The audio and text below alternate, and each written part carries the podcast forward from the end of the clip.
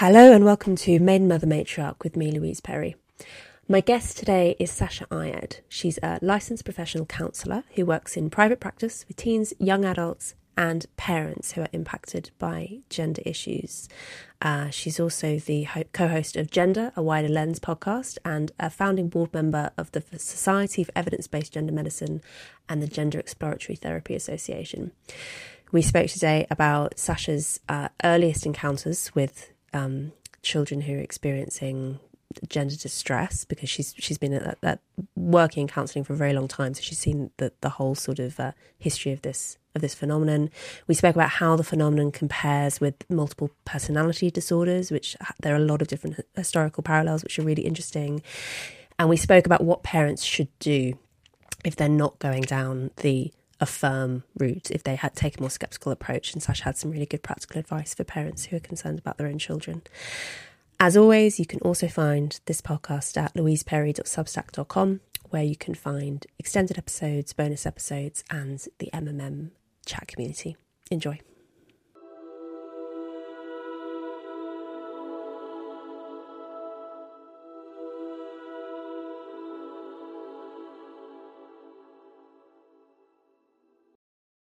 Um, Sasha, so you've been uh, practicing as a therapist for quite a long time now, um, which means, I guess, that you must have seen the emergence of completely new trends in terms of, of, of young people suffering from gender dysphoria. What have you What have you seen from sort of the ground level in terms of who's turning up to your clinic? Sure. So I can start with kind of the the moment uh, or the time when I noticed things changing, and then I think it would be helpful to go back and talk a little bit about what other work I've done uh, with adolescents. So around um, and you know listeners may have heard me tell this story before, but I think it's really interesting and it, it's a nice microcosm of what I think a lot of therapists have been seeing. So in the mid 2010s, I, I happened to be working as a middle school counselor.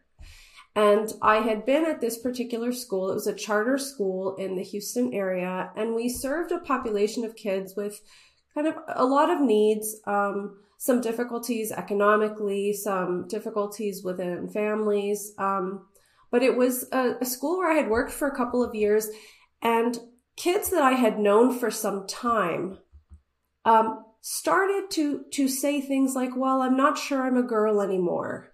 And um, I'm wearing this pronoun bracelet to indicate what pronouns to use for me today. And, you know, initially I thought, okay, this is pretty interesting. Um, but there seemed to be something very different about the way these kids were talking about like their identity and their distress that I had never seen before. And around this time, I also became very interested in what I was seeing um, in media, which is like news stories about trans kids, which conceptually was something novel. We had always heard, at least in therapy, about you know, individuals with gender identity issues or transsexuals who decide to transition as adults. But like never before had we been talking about children as transgender. So all of these things were kind of happening concurrently. And I started reading the media articles about trans kids. And also I found all of these parent reports online where parents were saying, my kid is saying all of a sudden, you know, I'm not sure I'm a girl anymore. And my response is, well, let's take you to a therapist. You can talk it through. There might be stuff going on. And surprisingly, the therapists or doctors or professionals were kind of immediately rubber stamping the identity, which seems really premature and irresponsible. Or therapists were saying, well, this isn't my area of specialty, so I'm going to refer you to a gender clinic. And parents would then think, okay, well, gender clinic, that's a place you sort out gender issues. Not realizing, which I think people are recognizing now, that this seems to be like a conveyor belt towards the medical process. So I became shocked and confused and obsessed almost with this issue while I was working at the middle school. So like between clients at school, I would be furiously like reading things online and like getting involved in this kind of online space of parents. And I was also at the same time running our school's first GSA or Gay Straight Alliance. So it was full of middle schoolers and high schoolers. And I created this club really because I, I knew some kids were perhaps going, you know, they're gay or they don't really know if they have a lot of support for their sexual orientation at home. So I just wanted kids to have a space where they could kind of talk about things and explore these issues. And I, I started to see again that there was all of this new language and new conceptualization around gender that seemed to be both interesting and exhilarating to a lot of these kids and also confusing. Like, well, what does it mean if Jane is a girl today and a boy tomorrow because she's gender fluid? Or, you know, what does it mean exactly to say, well, I feel like non binary? And so all of this was kind of happening around the same time. And I, I began to recognize something culturally is taking place and parents and families are being treated incredibly poorly when they raise their concerns and try to get support and help for their kids who are clearly going through something important and meaningful and challenging, but not something we should just be rubber stamping. So that's kind of how the gender piece came up for me. And, you know, prior to that, around maybe 2014, 2015, I had worked in a variety of different settings with adolescents. So my practicum internship in graduate school around 2008 was in um, a sexual violence and domestic abuse support center, which I know you have a background there too. And when I was reading your book, I was thinking, if I ever were to get so lucky to talk to Louise Perry, I'd love to talk to her about this because it's a very interesting paradigm that I was trained in. And I've, I've come to see things a little bit differently, but it was this kind of like abuse is about power, rape is about power um, it was about like education and, um, of course, you know, destigmatizing the victim who has been in this situation. So anyway, I had this background supporting victims of domestic violence and sexual abuse and kids. You know, we ran like adolescent groups of kids who had experienced sexual abuse. And then I worked with um, adults in a residential treatment facility who have very severe mental illness and um, intellectual disabilities. So these were individuals with like an IQ below, I think it was 75, something like that, who had concurrent mental health complications, who ranged in their kind of needs from people who cannot physically care for themselves all the way to people who are ambulatory, walking around, but have like really complex personality disorders and things like that. Um, and I worked with autistic kids for some years doing in-home therapy with families, which was really intimate and it taught me a lot about young kids on the autism spectrum. So it was interesting to have this kind of confluence of different work experiences, which in a way like set me up to really um, look at the gender distress that we're seeing now from a lot of different lenses rather than, oh, this is a trans kid and there's one way to support them, which is affirm. So I know I just talked a lot, but that is kind of an overall like view of where I've come from and where I've landed now in my role as a therapist. So, so right from the get go, you were a bit skeptical of the affirm model, just because, as you say, it seems to go against so much that that, that standard practice generally in any kind of therapeutic treatment. Um, mm-hmm did you have sort of political or feminist misgivings, or was it really just as a clinician that you were concerned? I think it was a little bit of both, including even some personal experience. So when I was in undergrad and grad school, I took a lot of sociology courses. I took some feminist courses and I, as a young person, had my own kind of twisty, windy road of figuring out my own sexual orientation. So I had a little bit of skepticism that things are very black and white, especially in the lives of, of adolescents and especially in the context of um, gender related norms, gender related pressures, um, what it means to be a teenage girl versus a teenage boy. I thought that these things were complex. And um, I've always been really interested in group behavior. Like I almost went down the social psychology route because I was very interested in how do individuals operate in the context of groups. So that interest of mine also, um, you know, led me to be really interested in things like toxic groups or cults or extremist religions. So like I've always been interested in that aspect of things as well. Um, so I think I had a little bit of kind of political misgivings about how how much the DSM criteria, for example, for gender identity disorder, as it was then called, or gender dysphoria now, it's so much based on stereotypes.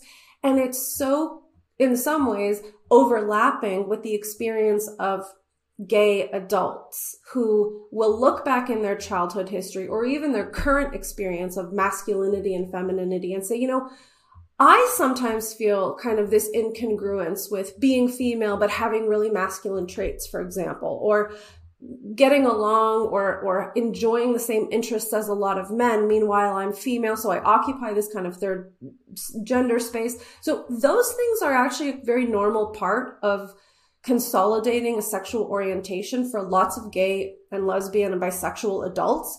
So all of these reasons made me skeptical and of course, having worked with adolescents for so long, we know how susceptible they are to peer influence. And that's not a criticism. It's like a thing we all went through. You become porous. Your identity is very malleable at that time. And that's important because that's the period of life where we're trying to sort ourselves into who we fit in with. Where do we land, you know, in these kind of social landscapes we're part of. So all of that made me suspicious. And just the, the, the rapidity with which doctors were agreeing with a child's self declaration made me really suspicious. And I guess another layer on top of that, which we haven't even touched on yet, was the internet and how that played a role. So specifically, there was a young woman that I had been working with for some time at this school. I knew her really well. We had a very good rapport, but she had some challenges in terms of connecting socially with others, sometimes kind of having, um, she'd get fixated on a specific teacher that she really didn't like, for example. And she, she was a little bit, uh, I would suspect she probably had some traits of autism, undiagnosed. And anyway, you know, at one point she told a teacher, I don't think I want you to call me by my birth name anymore. And the teacher said, What do you mean? She said, I don't think I'm a girl. And so the teacher referred her to me. We had worked together a lot. And in the course of having this many conversations with her, it became really clear. She would admit, well, I was on Tumblr and I was looking stuff up. This was at the time when Tumblr was a really big thing. And she had all of this really sophisticated sounding jargon about various identity labels and binders and like all of these things that she, you know, self reported was coming from Tumblr an internet chat website full of other teenage girls who are distressed about their bodies.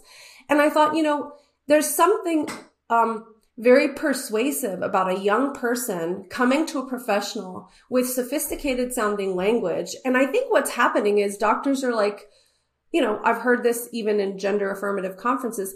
Well, let the patient educate you because this is a marginalized group and we don't know much about them. So allow the patient to educate you. And at the time I was like, no, like there's also a chance that these kids are getting confused by reading a lot of like big fancy sounding words and making themselves seem like they've deliberately, carefully thought this through and this is what they want. Like I want to get a top surgery or I want a binder when really they might be kind of being swept along in a tide, you know, of other adolescents who are finding these things really meaningful. So lots of different reasons why I was skeptical from the beginning, which I think is interesting because the more clinicians that I talk to, what I'm starting to notice is clinicians who initially started off going along with the affirmation approach. Like we're seeing this now with, with whistleblowers, both in the UK and here in the US. They went along with it at first. There was this little part of their instinct that said, I feel like something is weird about this, but I want to be a good person. I don't want to be transphobic. Let me put aside my biases so that I can trust the experts. You know, we have people who are coming from very prestigious universities and teaching hospitals and they're teaching us that this is what you do. So like, I don't know what confluence of personality traits and or life experiences or factors caused me to be skeptical from the beginning, but I never really bought into the affirmation approach. And when I started my practice in 2016, I kind of naively thought, I think people are confused. And if I write a couple of good, you know, articles and I work with some patients and talk to people about what I'm seeing, nobody would want to medicalize kids if it's unnecessary, right? So everything will just course correct. Like that was obviously grandiose and naive at the same time. um, but I, I, I started my practice and got absolutely bombarded by parents who had nowhere to turn, which was confusing and shocking. Like, how has the entire profession of psychology just forgotten everything that we know? I didn't understand. Like, I very naively did not understand the force of kind of the activism, the political pressure, the absolute silencing of debate. I did not realize how powerful those forces were until I got thrust into it. And then I have many, many stories which helped me learn those lessons at this point. So, when you say you were bombarded with contact from uh, from parents, these were these parents whose children had been diagnosed with with with gender identity disorder or whatever, or expressing some of these ideas, and were themselves skeptical, but just had felt like they had no support from their from from other um, clinicians. Yeah, these were parents who felt like something complicated was going on with their kids. Usually there was some sort of precipitating event, like, you know, for example, COVID was a big one, but I started my practice before COVID. But, you know, a precipitating event might look like, um, you know, my, my daughter changed schools from elementary to middle school. She lost her entire friend group. Uh, she started having really serious social anxiety and then, you know, over the summer locked herself in her room, binge watched YouTube videos and came, you know, came to us at the end of summer with a letter saying I need to transition before the next school year out of the blue. And then these kinds of parents were, of course, that's just one example. There are lots of different stories, but that, that's the flavor of it. And these parents were again taking their kids to professionals expecting to, to get you know, careful exploratory help. And the professionals were saying to these parents that your child is now a boy. You need to start referring to your daughter as a he. And I will refer you to the endocrinologist to talk about puberty blockers or hormones, depending on the, age of the child. And parents were absolutely flabbergasted. So they felt like something is wrong, but you know, th- there's something incredibly powerful about an authority figure telling you your your child is at serious risk of suicide. I mean, I'm sure you've heard that one before too. Like if you don't do this, your child will have a greater risk of suicide.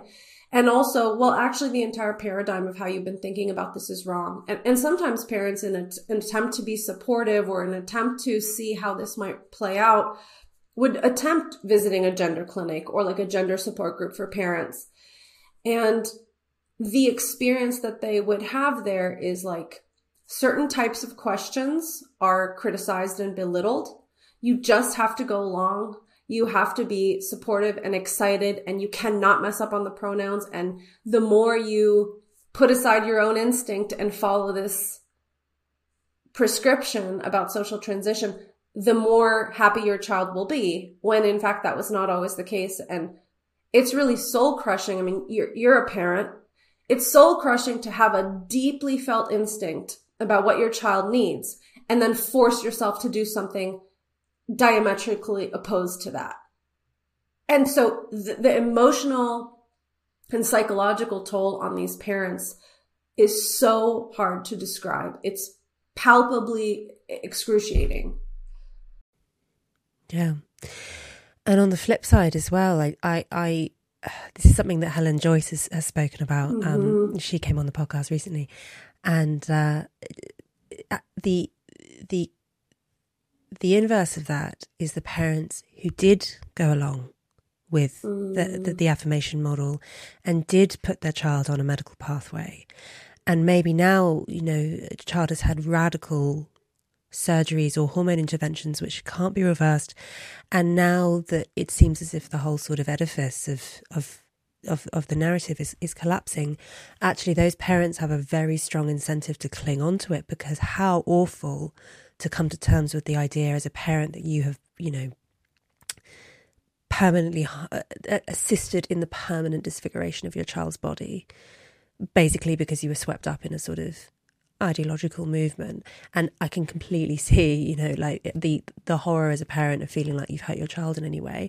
I can completely can see how parents would double down um but equally you know like the whole as you as you're describing this whole fiasco basically arrived because of people not doing not being honest and not doing due diligence and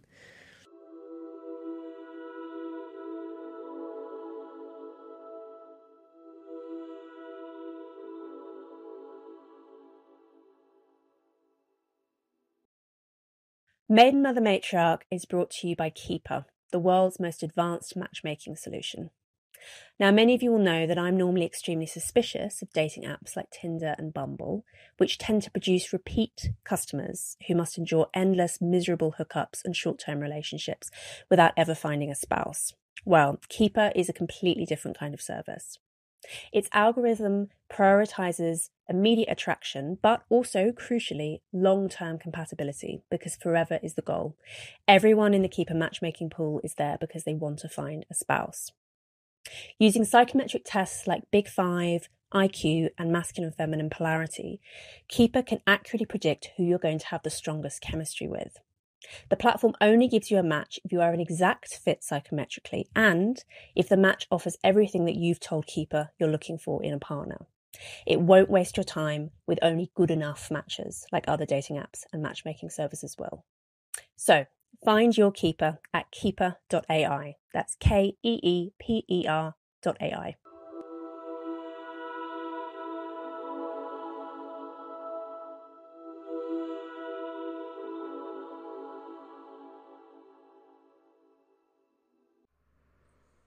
Mm-hmm. Yeah, I, I think that's true. And I'm sure that's true in some cases. I mean, this is whenever whenever we are trying to wrap our minds around a phenomenon i think we all as as commentators as concerned parties try to summarize it or create archetypes but there are so many complicated stories that are really different here so i think what i would like to say is I completely agree that there are going to be some families who, even in the face of evidence that this might have been an unnecessary medical intervention, will double down. And I think the power of narrative in the life of a human being is huge. And so there will be families that just continue to tell themselves, this was life saving intervention for my child. If we had not done this, my child would not have been able to be his or her authentic self. Like that's a story that I think will carry a lot of families on. But what we're starting to see now, which is really interesting because at first I was seeing much more of the parent who from the beginning felt like something was weird about this. But what I'm starting to see now are a lot of families who are having that kind of wake up moment that you're describing and who are doing something incredibly brave and terrifying and saying, Oh my God, I don't know if this was the right move for my kid. And I'm terrified that we have done something wrong.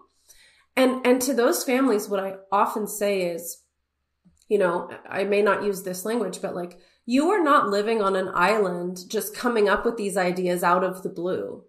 There is an entire infrastructure of the APA, the Endocrine Society, all of these organizations, all of these physicians. You go to Stanford University and their entire medical team is all kind of chiming in with the same idea that this is life saving intervention. This is what loving parents do. And the pressure to conform is astronomical, especially when oftentimes in the background of some of these stories are actual mental health dis- disorders and complications and suicide attempts and kids who are really struggling.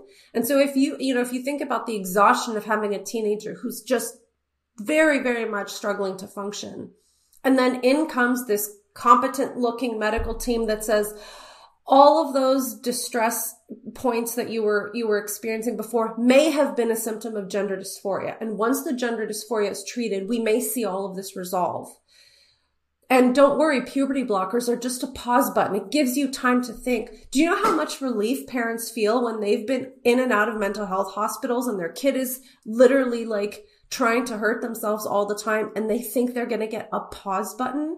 So I, I absolutely agree that in some cases, there are parents perhaps who have been, you know, on the flippant side or they haven't really been that invested in trying to understand this. But a lot of people are coming to realize we were being pressured in a very manipulative way by competent seeming professionals who made us feel really certain that this was the only pathway. Like if you take your kid to a gender clinic and they have gender distress, you're not going to hear, well, there are lots of different ways we could support your kid. We could focus on just psychological exploration and experimenting with clothes, or we could do this or we could do that. No, it's like puberty blockers are almost a first line of defense to supposedly buy time. And then what people don't recognize is like theoretically you're buying time, but in practice, something like 99% of people who go on puberty blockers go on to medicalize. So it's actually the start button of a medical process. But parents aren't really told that. Like, you know, you, you've seen in, um, Hannah Barnes's new book in the UK, people are really not informed about what they are signing their kids up for. So there's a really serious kind of responsibility on the physicians who almost refuse to look at the data. Like I'm shocked that here in the US, you have physicians doubling and tripling down on these interventions while the most progressive pioneering countries have all slowed down. Sweden, Finland, UK. So something weird is happening here that seems to be motivated by a kind of worldview. Like it's this twisted worldview about childhood gender that clouds the judgment of otherwise, you know, seemingly very competent, intelligent people.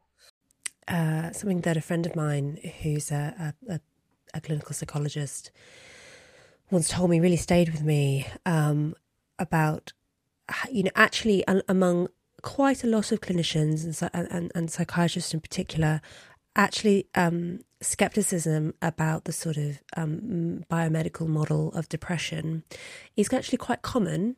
Um, it's not maybe more in the UK. I don't know in the US, but you know, it's not actually uncommon to, to, to come across psychiatrists who have a very sort of sophisticated critique of the whole idea of um, depression and anxiety as being entirely a consequence of like mm. brain chemistry gone awry.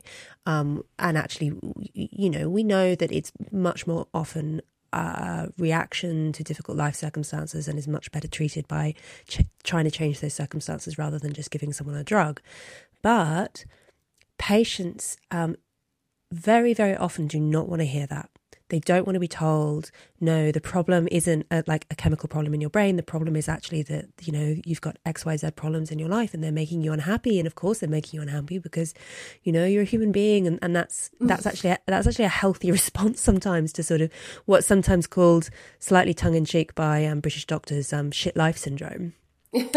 yeah. No one wants to be diagnosed with shit life syndrome when instead you could be offered a basically a magic pill that will make you better. So actually, it's very often it's actually coming from the patients the push towards biomedicalization not actually necessary yeah. from from the medical side and uh, i completely get what you're saying you know if you're a parent whose child is desperately unhappy and you're told there's this lovely simple diagnosis and a simple set of interventions which will solve it like of course you'd leap at it wouldn't you yeah and i think like with some of these families what predates the gender diagnosis let's say is an implicit belief in that biomedical model, right? So these are kids, and, and, we hear this a lot when we're kind of hearing about ROGD as a phenomenon.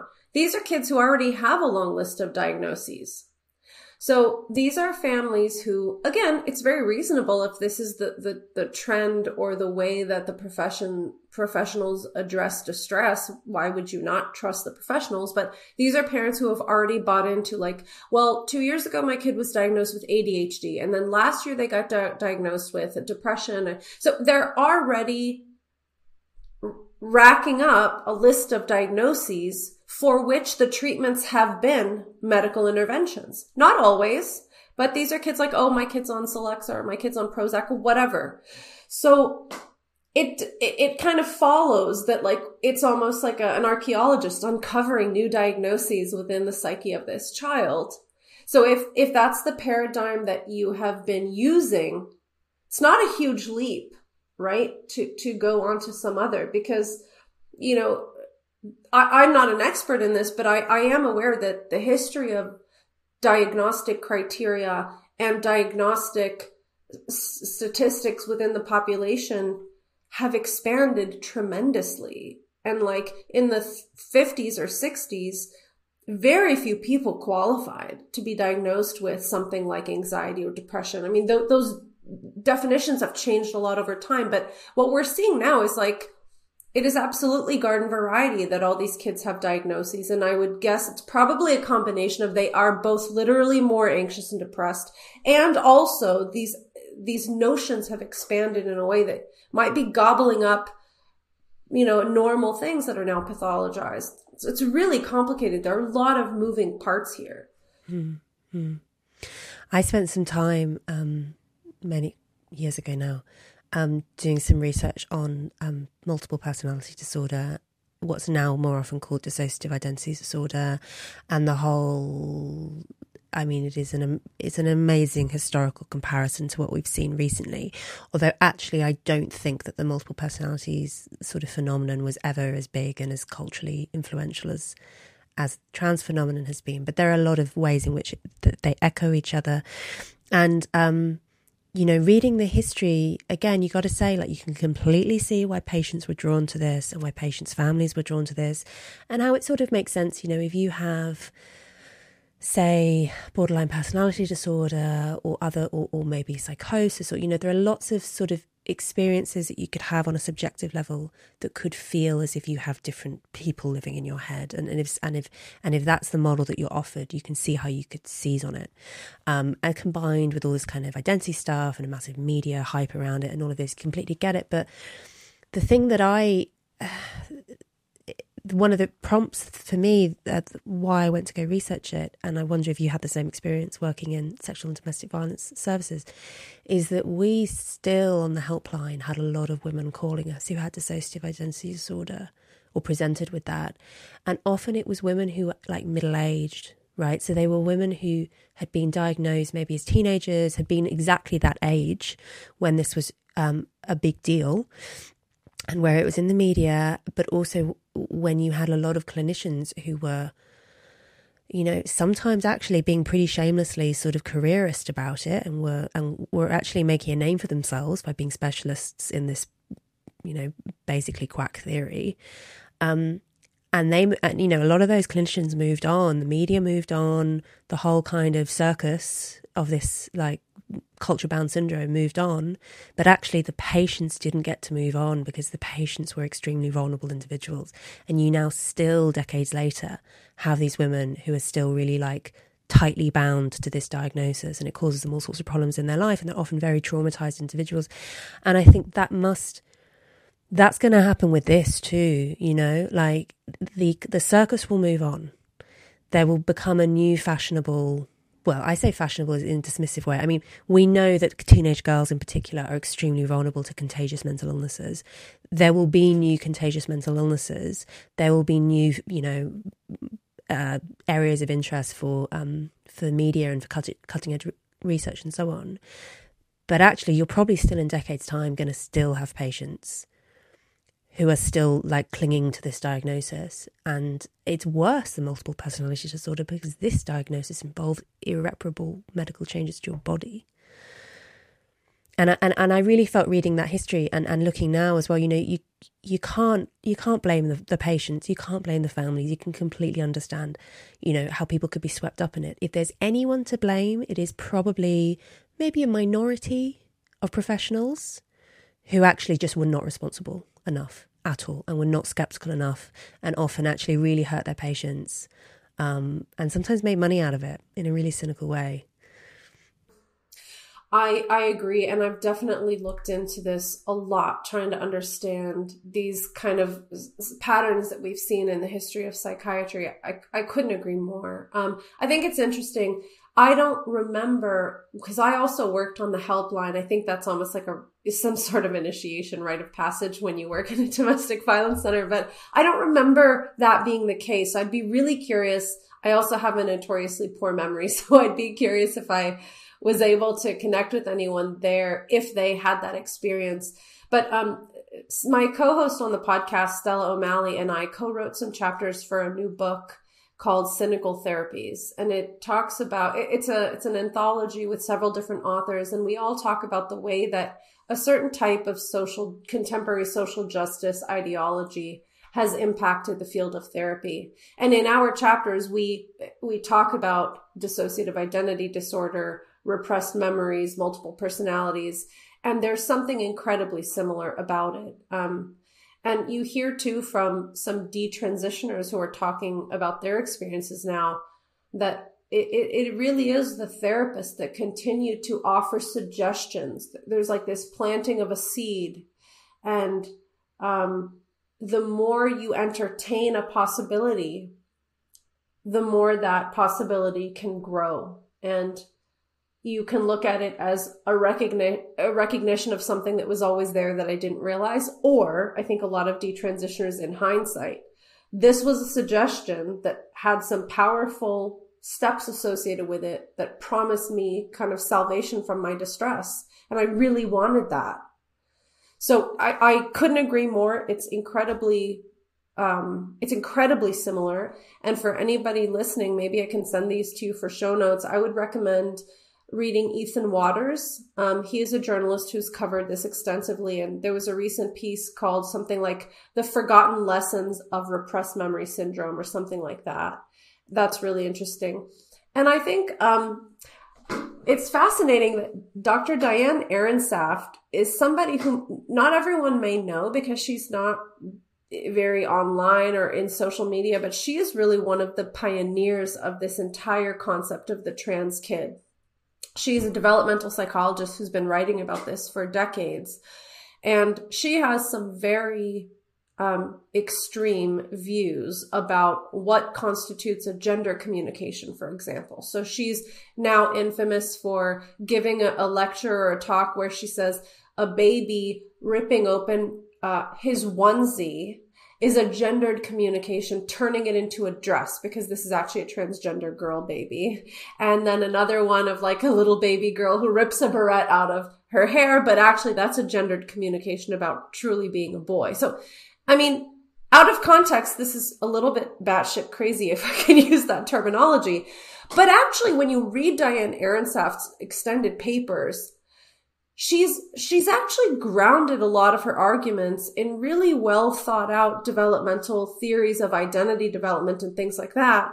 But what I, I, bring this up because she was one of the proponents of this repressed memory theory that that a person which this goes in line with dissociative identity disorder the idea was that a person can experience severe abuse and there was actually a bit of a panic about Satanism and ritual abuse. I think it was in the 80s.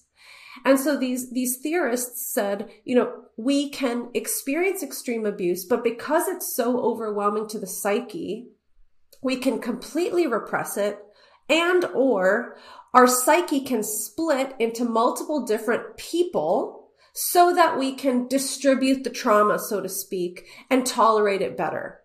And so this, this theory is really what spawned an entire movement in the psychiatric profession of training about this, education about this, suggesting um, language and strategies to help extract these memories and discover personalities. And so really what you, what you have is somebody like Diane Ehrensaft was a big proponent of that as well. And she has papers about how therapists can help clients discover their different personalities. And of course, now she's kind of just transferred that philosophy onto gender, help a person discover their many genders. And she has ridiculous sounding labels like a gender Oreo and a gender smoothie, which is like a little male on top and a little male on the bottom and a little female in the middle. I don't know. I mean, it's just so ridiculous, right?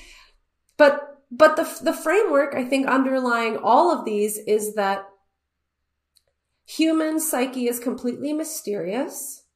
It operates in ways that are never obvious, but what that means is you could take an absolutely esoteric and completely unfounded theory and run with it. And I think the same thing is true for gender. And one of the things I, I, often find myself saying, you know, when, when I'm talking with parents or, or clients is that there's always a grain of truth. And I think you alluded to this too, Louise. Like, it can make sense that you have different parts of you. It can make sense. You know, I can think about times in my own history where I was fascinated with the idea of boys standing up to pee. So there was literally a gendered question in my mind there. But because I didn't have this suggestion that that was incredibly important, I kind of like thought about it a little bit when I was probably 13 or 14 and let it go and just moved on. And with repressed memories, we can all think of like, I kind of have this weird flash of memory about something weird that happened when I was eight, but I can't tell if it was real or not. And if somebody had dedicated an hour a week to sit there and they, they were often using sedative medication too. So like imagine if you had dedicated an hour a week of your life to uncover that fragment of a memory and build upon it and build upon it and like hypnosis and medication. We could all develop these really strong aspects of mental distress. So humans are super suggestible, you know, and it's so important, I think, for therapists to hold that in a responsible way. And like you said, these clinicians are not being responsible with the suggestibility of people.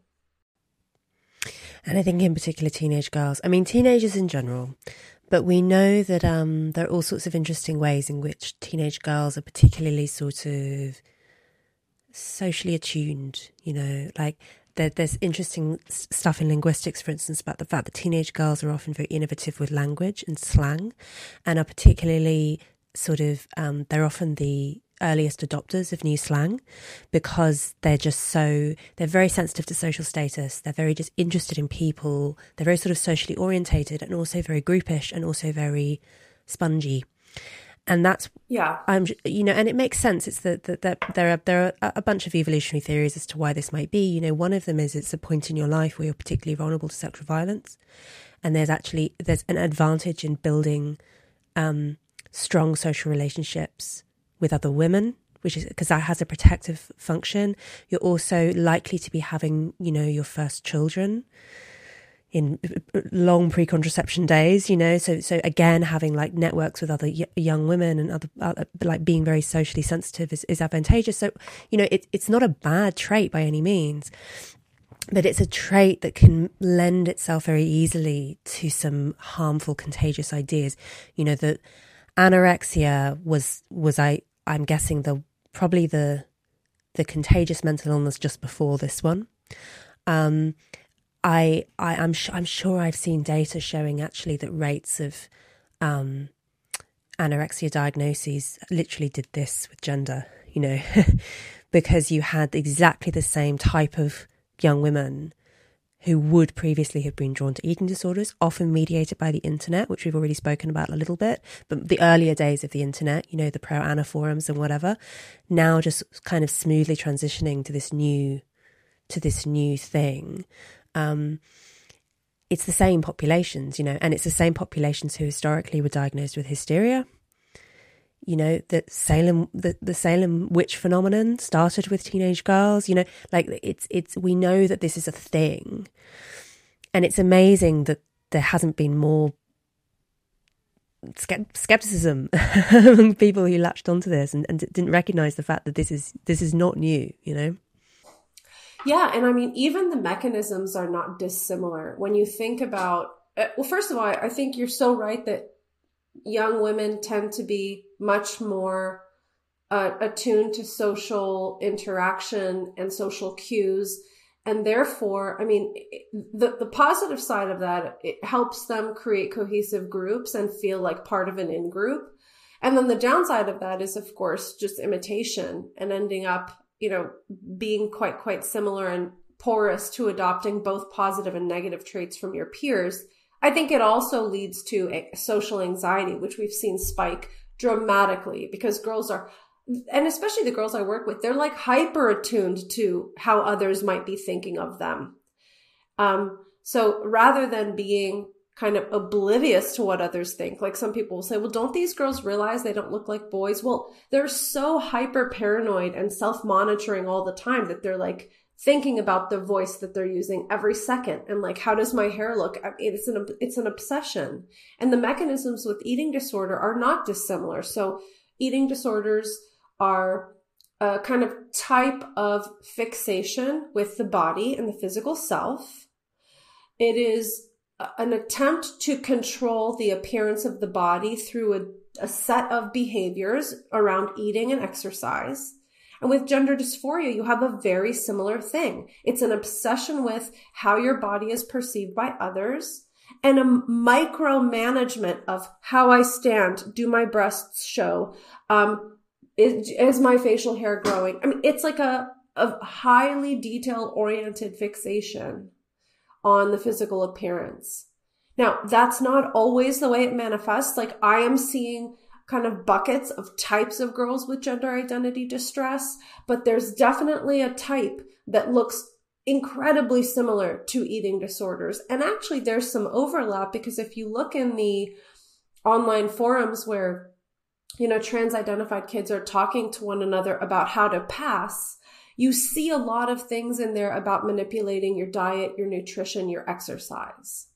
So again, the leap from one to the other is not as big as people think. And I think part of the reason why there hasn't been a lot of connecting the dots is that there's such a vehement attempt to make it seem as though this type of distress is so different and it's not understandable if you're cis, right? That's where that kind of social justice hierarchy thing comes into play. If you are cis, you cannot understand. You should not have an opinion. You should be deferential. You should center the voices of the marginalized group. All you should do is listen. And of course, there's a place for that. We have to listen to people's experiences so that we can understand what they're going through. But as a woman who myself has struggled with disordered eating and complicated feelings about my body and what it means to be thin or strong or fit or beautiful or whatever, I'm allowed to bring my experience to the table as I look at something happening culturally and try to understand it. So I think the trans activism movement has been so successful at making people scared to think and scared to have a question or draw a connection or notice something that's familiar to them. And Victoria Smith, who you also spoke with, I think, right? She was on our podcast and she talked about this, that her own experience with eating disorder actually made her look at gender dysphoria in a way that she recognized something in it. Yeah, yeah. Um, I really want to ask you about, I mean, we've spoken about what not to do when a child presents to you with these kind of feelings. Um, I want to talk to you about uh, about what you think is a good path for parents to choose because there may be parents listening and watching whose whose children have gone through exactly this and are wondering exactly this question. But as a as a sort of segue into that, um, because we were just talking about diet nutrition, I know that we are both powerlifters. yes, right.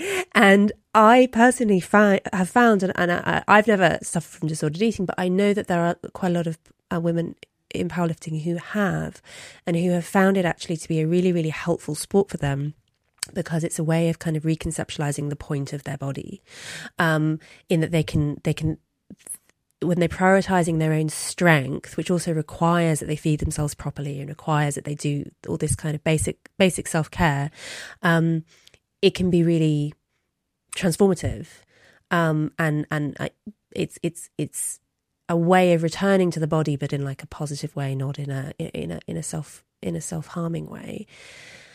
Uh, so first question is have you found this with powerlifting? And and you know and and and linked to that you know is that the sort of thing the sort of uh, uh, like a a positive reconceptualization of the body is that the sort of thing that parents might be able to encourage in in, in daughters who are struggling with these kind of gender feelings yes i love this question because i don't really get to talk about this very much so this is so this is so fun for me and i think if you are a listener and you're not really part of this strength um, strength world versus bodybuilding world, you may not understand the differentiation. So I just want to spend a second there because this actually is part of my story.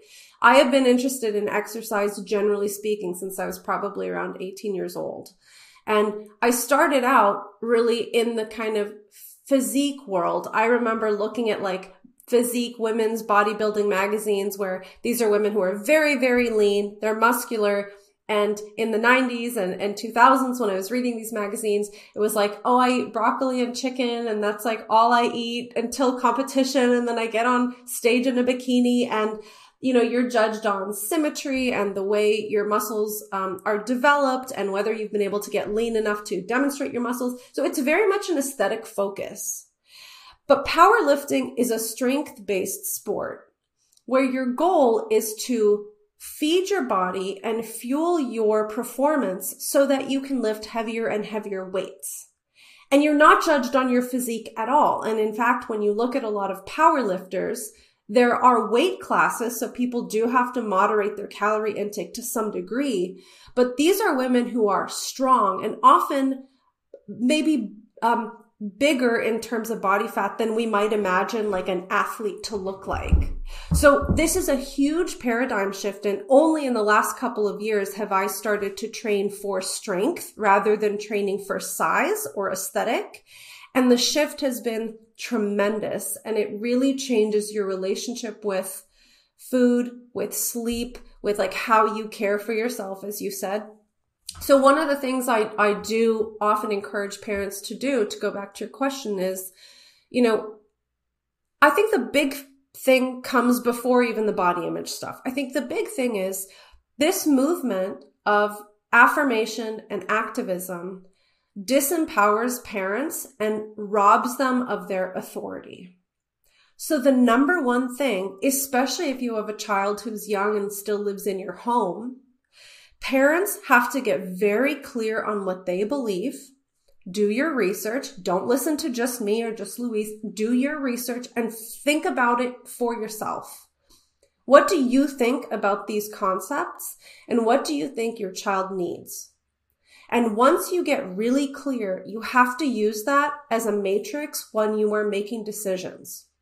So if you believe that socially transitioning your child and going along with this sudden declaration might lead them down the road to medical interventions, and you don't want to do that, you need to make sure that the other adults in your child's life and the other support systems in place are not going to work at cross purposes with your goals.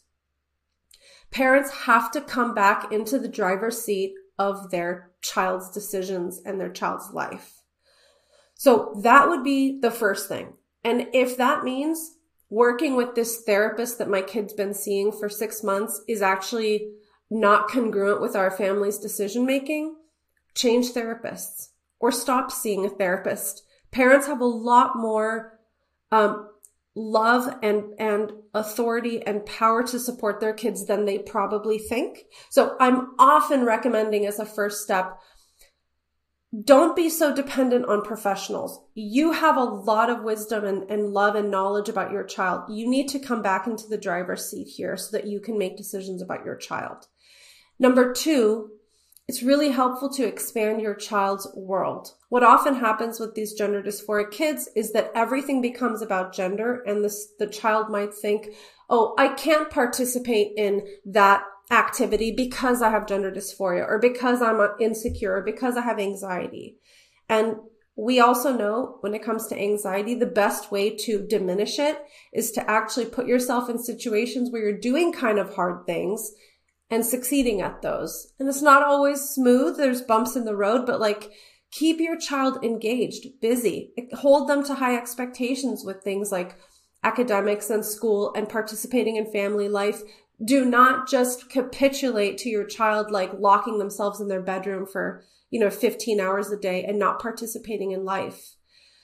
Take a, a family road trip if you can. Get out, experience new things, get somebody out of their bubble figure out how to mitigate social media influence and like the screen time. It's so hard because these kids are exhibiting like addiction behaviors. And so sometimes I hear families say, well, I don't really know how to get her off screens. I told her it's not good for her, but she, she doesn't care. It's like, well, if there's a heroin addict and you put them in a room full of heroin, it's not fair to blame the addict for using the drugs that they're surrounded by. So it's like, you know, if you have a young child, parents really need to kind of step into their place of making decisions and implementing some boundaries and structure and following through with it. And it, it takes a lot of work. I mean, parents really have to reorient themselves to parenting in this kind of deliberate way. And a lot of changes are often made just on like a personal level and like logistical level and lifestyle level but it also brings families together in a tremendous way. Like success stories that I've heard are not just like, oh, my daughter desisted, but it's like, this was a wake up call that there were some things not working really well. And like our relationship with our kid now is really, really strong. And maybe she's still working through the gender stuff, but I've really reconnected with her and our family's a lot stronger because of it. Like that is a success story, regardless of the gender identity outcome. Mm. I think a lot of parents who are uh, kind of in a progressive milieu and, and, and, and generally want to be holding to sort of liberal values when it comes to parenting. They don't want to be authoritarians. They they often reach out to me as well um, around um, issues to do with sex and say, you know, I'm really anxious about my children. I don't want them, whatever, watching porn or having early sexual relationships or etc. But I don't want to, you know, I don't want to be like, I don't want to be that strict, horrible, whatever, that ogre figure. And um, and I, I don't know what to say because uh, like unfortunately i think to some extent you do you know your job as a parent i say this as someone who's my, my i only have a toddler so it's easy for yeah. me at this stage in our lives because i can be as authoritarian as i like you know but um with teenagers it's not your job to be their friend unfortunately, because that would be easier. Um, sometimes you have to be the person setting boundaries, and actually, it is good for your children, and they will thank you eventually. So things like, you know, I I honestly don't think that it is a good idea for parents to allow kids to have alcohol and drug fueled parties without parental supervision. You know, yes like that that's one example of you know parents don't parents are going away for the weekend and they don't they don't know what their teenagers are doing basically and there's no one checking in on them. They've they've got the house to themselves and access to the liquor cupboard you know what i mean? Like it's it's it's a classic kind of uh, permissive parenting thing to do and it's considered actually very normal but you are setting your you are putting your teenagers in in some really perilous situations by permitting that. And sometimes actually you do have to be the ogre and say like no you're coming on this holiday or whatever you know you're or or or, or i'm i'm i'm not letting you have access to um, I'm not letting you go to that party on on your own, or you know whatever it is. Um, it's hard because it's quite countercultural. Um, I I I think um, this is a very common challenge. I think parents often want to to parent from this egalitarian place, which gives their child a lot of room to make mistakes, learn from their mistakes, become you know their authentic self. And they also want to ensure that their child always feel com- feels comfortable coming to them. But i think what parents may not understand is that actually your child needs needs you to create some safety guardrails for them. So if you frame it from the perspective of like my child is wading into deep waters and she or he doesn't actually know how to swim, is it imposing to hold out and provide like a life raft for them by using my arm to buoy them while they swim? Or is that actually what they need so they can get through it? Right? Like their brain is a scrambled teenage brain they're swimming amidst a sea of incredibly confusing, wrong ideas about your body, gender, how to make yourself feel better. And they need you. They need you to help them because they don't have any other help. Their teachers are not going to tell them the truth. Their peers are not going to tell them the truth and they're lost. I mean, they're really struggling. So it's being authoritarian is not the same thing as being authoritative, right? Like, so the authoritative parenting style described by psychologist Diana Baumrind is like a lot of warmth, lots of love, lots of affection, listening, asking your child what they think, but then you stepping in as a parent and say, look, I hear you. I see that this is important. I've been doing my research and my job is to keep you safe. So we're not going to do A, B, and C. You can be mad at me, right? You're a kid. You're doing your job. I'm doing my job and I love you and we'll get through it. Like that's that's really what kids need to get to get through these complicated times.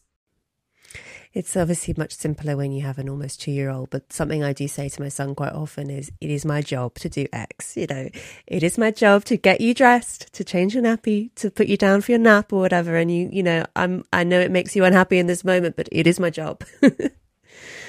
yeah.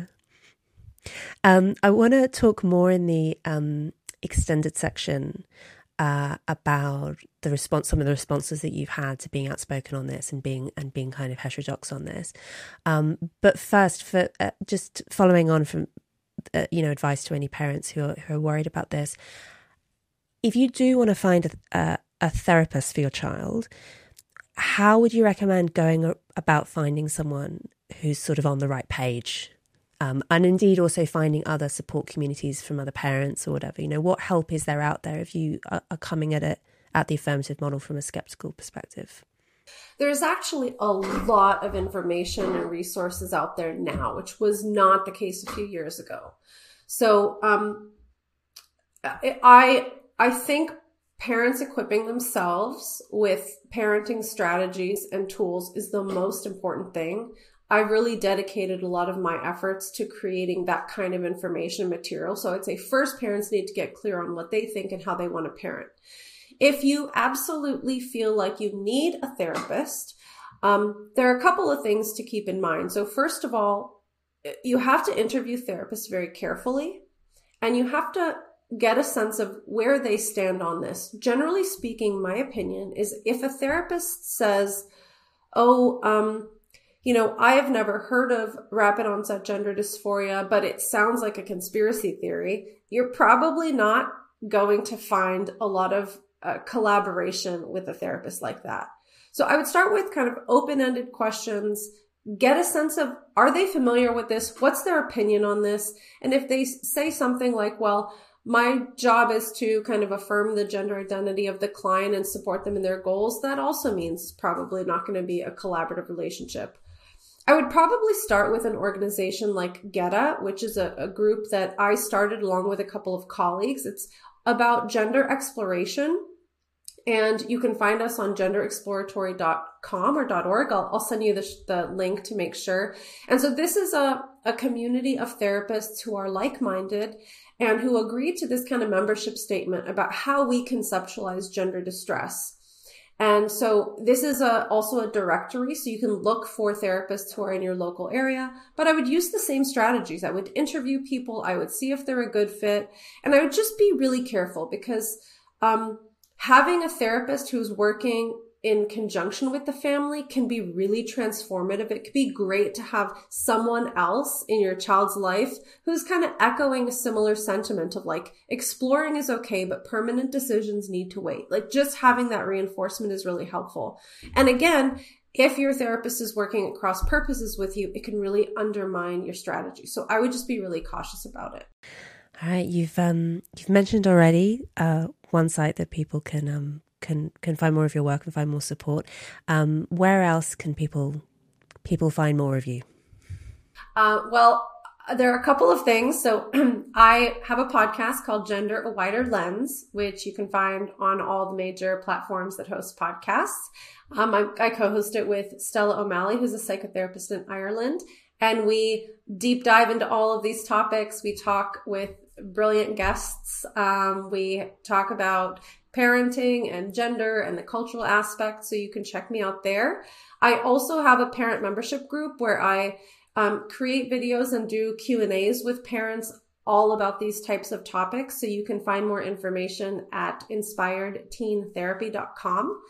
And um, you'll find me in a lot of other places like GETA, for example. And uh, there's probably others that I'm blanking on right now, but those are the main places.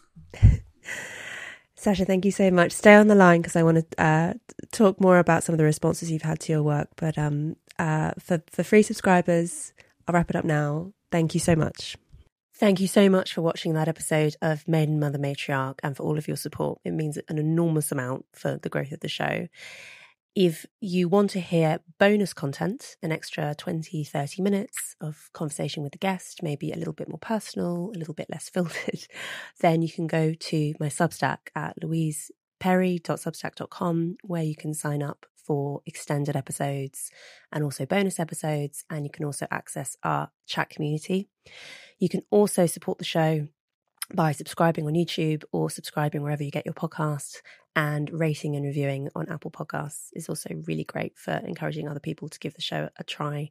Please also spread the word, tell people that you know who you think might like it to give it to give it a shot. Um, the word of mouth effect is really valuable. So we'd really appreciate it. Thank you so much, everyone, for listening, watching, and supporting what we're doing.